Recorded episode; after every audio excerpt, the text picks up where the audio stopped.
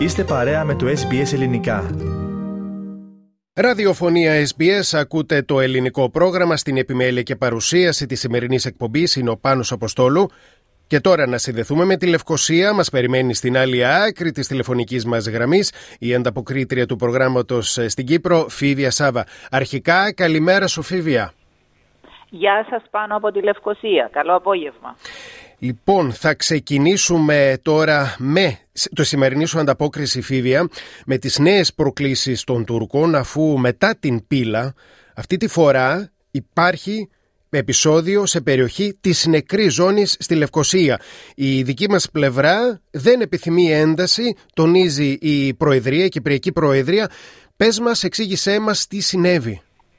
Μάλιστα. Ήταν το απόγευμα της ε, Δευτέρας, προχθές δηλαδή πάνω, ε, όταν διαπιστώθηκε ότι στην νεκρή ζώνη, στην περιοχή Αγίου Δομετίου, πρόκειται για ακριτική περιοχή στο κέντρο της πρωτεύουσας. Ε, ο Άγιος Δομέτιος αποτελεί προάστιο της ε, Λευκοσίας ε, και εκεί υπάρχει πράσινη γραμμή με σπίτια τα οποία ε, όπως λέει και το όνομα βρίσκονται στην νεκρή ζώνη άρα δεν είναι κατοικήσιμα.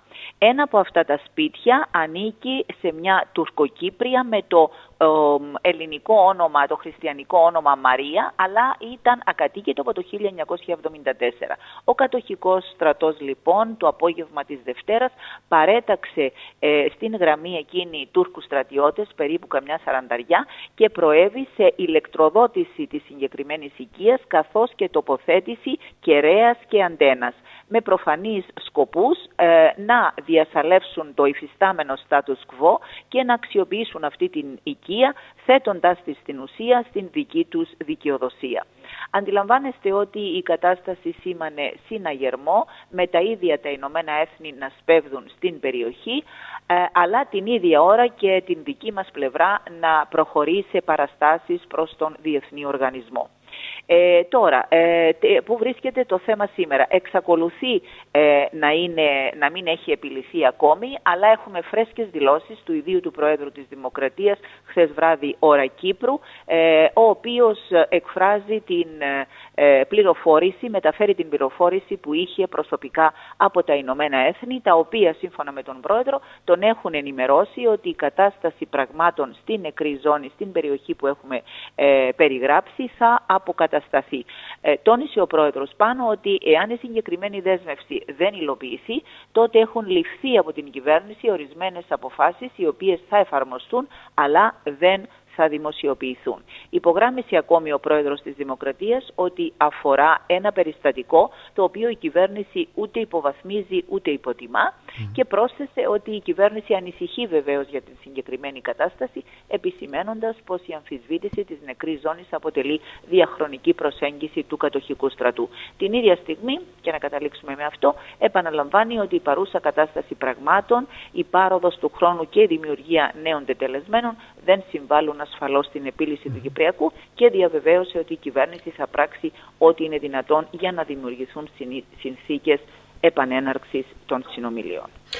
Πάμε λίγο τώρα και στον πόλεμο στη Γάζα. Εδώ και πολύ καιρό η Κυπριακή Προεδρία έχει αναλάβει την πρωτοβουλία για, την, ε, για να ανοίξει μια ανθρωπιστική ε, οδός ε, που ενώνει την Κύπρο με την περιοχή της Γάζας. Τώρα, εντός των επόμενων ημερών, η πρώτη αποστολή ανθρωπιστικής βοήθειας από την Κύπρο αναμένεται να φτάσει στη Γάζα, Φίβια, έτσι; Μάλιστα, τουλάχιστον αυτό υποσχέθηκε με δηλώσεις του ο αναπληρωτής κυβερνητικός εκπρόσωπος, ο κύριος Γιάννης Αντωνίου, ο οποίος ακριβώς δήλωσε αυτό που έχεις πει πάνω, ότι τις επόμενες λίγες ημέρες θα πραγματοποιηθεί η πρώτη αποστολή ανθρωπιστικής βοήθειας από την Κύπρο προς τον Παλαιστινιακό λαό. Εξήγησε ότι η αποστολή της βοήθειας θα γίνει είτε με ένα μεγάλο πλοίο το οποίο θα προσεγγίσει κοντινό Αιγυπτιακό λιμάνι, είτε με πλοία μικρότερου εκτοπίσματος.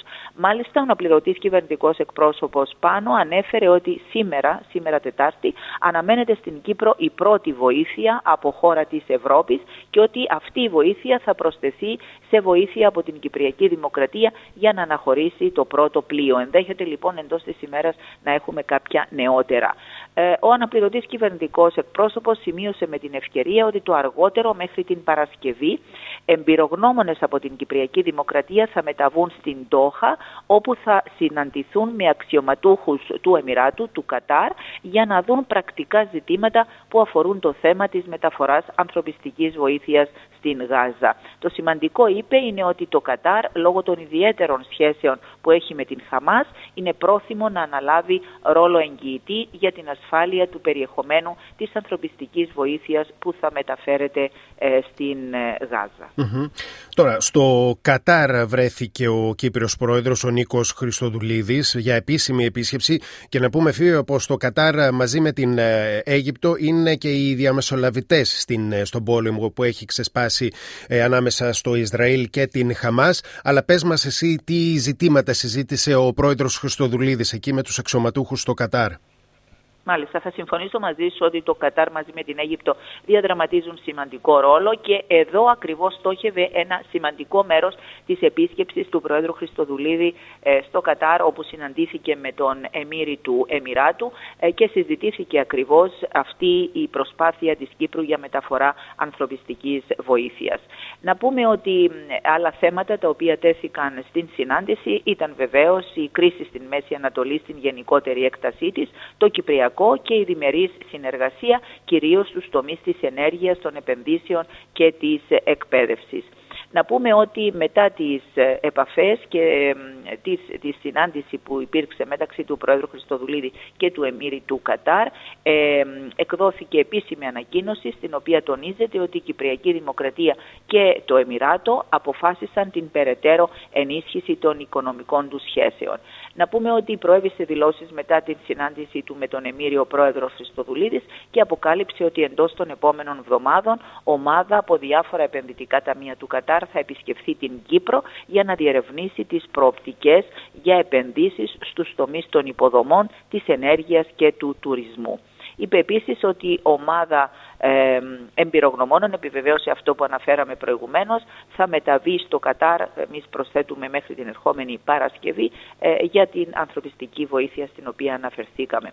Παράλληλα, ο πρόεδρος Χριστοδουλίδης επεσήμανε ότι κατά την συνάντησή του με τον Εμμύρη έγινε ανταλλαγή απόψεων και για το Κυπριακό, πρόσθεσε ότι είναι σε όλους γνωστές οι ιδιαίτερες σχέσεις ανάμεσα στις δύο χώρες. ε, και ε, καθώς και τις, ε, των σχέσεων, τις σχέσεις Κατάρ και Τουρκίας και όποια βοήθεια εξήγησε εκ μέρους του Εμμυράτων μπορεί να δοθεί από την πλευρά του προς την κατεύθυνση επανέναρξης των συνομιλιών στην βάση του συμφωνημένου πλαισίου είναι το οποίο θα καλωσορίσουμε. Και τέλος να πούμε ότι μαζί με τον πρόεδρο Χριστοδουλίδη βρίσκονταν στο Κατάρ και εκπρόσωπος του ε, Υπουργείου Παιδείας της Κύπρου ε, και υπεγράφει ε, ένα μνημόνιο συναντήληψης στον τομέα της ανώτερης εκπαίδευσης, της επιστημονικής έρευνας και της τεχνολογίας μεταξύ Κυπριακής Δημοκρατίας και Κατάρ.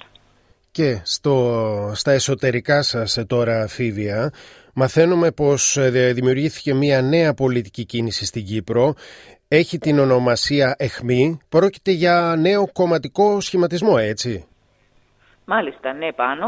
Προέρχεται από τον Ευρωβουλευτή τον Δημήτρη τον Παπαδάκη. Να πούμε ότι ο Δημήτρης ο Παπαδάκης ανήκε πρότινος στις τάξεις της ΕΔΕΚ. Υπήρξαν διαφωνίες ωστόσο μεταξύ αυτού ε, και της ε, ανώτατης ηγεσίας του κόμματος. Ανεξαρτητοποιήθηκε και εξήγηλε προσφάτως την δημιουργία νέας πολιτικής κίνησης με το όνομα ΕΧΜΗ Δημοκρατική Κίνηση Αλλαγή, αυτό είναι το όνομά της. Ε, εκδόθηκε και ανακοίνωση ε, στην οποία αναφέρεται ότι πρόκειται για κοινωνικό κίνημα με δημοκρατικό, προοδευτικό και ριζοσπαστικό προσανατολισμό. Πραγματοποιήθηκε μάλιστα να πούμε πάνω και συγκέντρωση πολιτών ε, η οποία έγινε με πρωτοβουλία του κυρίου Παπαδάκη εξελέγει προσωρινό επταμελές προεδρείο. Είχαμε και μια άλλη εξέλιξη, είχαμε επιστροφή του Γιώργου του Περδίκη, πρώην ε, Προέδρου του κινήματος Οικολόγων ξανά στο προσκήνιο γιατί ε, παρέμεινε εκτός ηγεσίας των οικολόγων ο κύριος Περδίκης. Υπήρξαν όμως ε, εξωσωματικά, ε, ε συγγνώμη, ε, εξοκομματικά και εσωκομματικά προβλήματα εντός του κινήματος με αποτέλεσμα να παρετηθεί η μέχρι πρώτη ηγεσία και να καταστεί αναγκαίο να επανέλθει ο κύριος Περδίκης μέχρι όπως εξήγησε να αποκατασταθεί η τάξη δεν πρόκειται όπως πρόσθεσε για επιστροφή του στην πολιτική. Τώρα, το άλλο που μαθαίνουμε, Φίβια, είναι πως στην Κύπρο συστάθηκε υφυπουργείο προεδρίας για ευρωπαϊκά θέματα καθώς και για θέματα μετανάστευσης. Ήταν σε κάποιο υπουργείο αυτά τα θέματα και τώρα το αναλαμβάνει αυτό το υφυπουργείο; Λοιπόν, να πούμε ότι είναι δύο ξεχωριστά υφυπουργεία. Είναι το Υφυπουργείο Ασύλου και Ένταξης.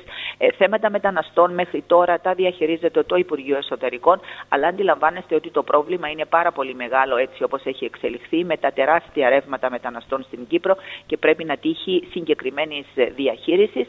Ε, και με αυτό το σκεπτικό δημιουργήθηκε Υφυπουργείο Μετανάστευσης, Ασύλου και Ένταξης. Όσον αφορά το Υφυπουργείο Προεδρίας για Ευρωπαϊκά Θέματα, ε, αυτό αφορά στην ουσία διορισμό υφυπουργού Προεδρίας για Ευρωπαϊκά Θέματα και γίνεται πάνω εν ώψη της ανάληψης από την Κυπριακή Προεδρία του Συμβουλίου της Ευρωπαϊκής Ένωσης το πρώτο εξάμεινο του 2026. Πρόκειται για μια τεράστια ευθύνη και εργασία που πρέπει να γίνει στο πλαίσιο που η Κύπρος θα έχει την Κυπριακή Προεδρία του Συμβουλίου της Ευρωπαϊκής Ένωσης. Όπως έχουμε πει ε, θα είναι σε δύο χρόνια, το πρώτο εξάμεινο του 2026, αλλά η δουλειά που έχει να γίνει είναι πάρα πολύ μεγάλη, με αποτέλεσμα να κρίνει ε, η κυβέρνηση και να ψηφιστεί σε νόμο από την Βουλή ακριβώς ο διορισμός Υφυπουργού Προεδρίας για θέματα Ευρώπης για να προετοιμάσει τον δρόμο για την ανάληψη της Προεδρίας το 2026. Και να ολοκληρώσουμε φίβια με μία είδηση που έχει να κάνει με την κατανάλωση αντιβιωτικών. Η Κύπρος έρχεται πρώτη. Φαντάζομαι τα στοιχεία έχουν να κάνουν ε, σε σύγκριση με άλλες ευρωπαϊκές χώρες, έτσι. Μάλιστα, ακριβώς ε, πάνω. Ε, να πούμε ότι έχουμε το θλιβερό προνόμιο, δυστυχώς η Κύπρος ε, να είναι η πρώτη σε κατανάλωση αντιβιωτικών στην Ευρώπη. Το στοιχείο αυτό αναφέρθηκε σε επιστημονική εκδήλωση που διοργάνωσε πρόσφατα η Κυπριακή Εταιρεία Κλινικής Μικροβιολογίας και Λοιμόξεων. Ε, στο πλαίσιο του ιδίου συνεδρίου της ίδιας εκδήλωσης αναφέρθηκε επίσης ότι μεγάλες ποσότητες αντιβιωτικών καταναλώνονται και μάλιστα ανεξέλεγκτα όχι μόνο από ανθρώπους στην Κύπρο αλλά και στην κτηνοτροφία, πράγμα το οποίο βεβαίως έχει επίπτωση και στην ανθρώπινη ε, υγεία. Να πούμε ότι η εκδήλωση συγκεκριμένη πραγματοποιήθηκε στο πλαίσιο της Παγκόσμιας Εβδομάδας Ευαισθητοποίησης για την μικροβιακή αντοχή και ήταν υπό την αιγίδα των ιατρικών υπηρεσιών και δημόσιας υγείας του Υπουργείου Υγείας και του Παγκύπριου Ιατρικού Συλλόγου. Και με αυτό σου το θέμα ολοκληρώνουμε την επικοινωνία μας Φίβια. Ανανεώνουμε το ραντεβού μας για την επόμενη Τετάρτη. Καλή σου ημέρα. Καλή συνέχεια πάνω. Γεια σας. Κάντε like, μοιραστείτε, σχολιάστε, ακολουθήστε μας στο Facebook στο SBS Greek.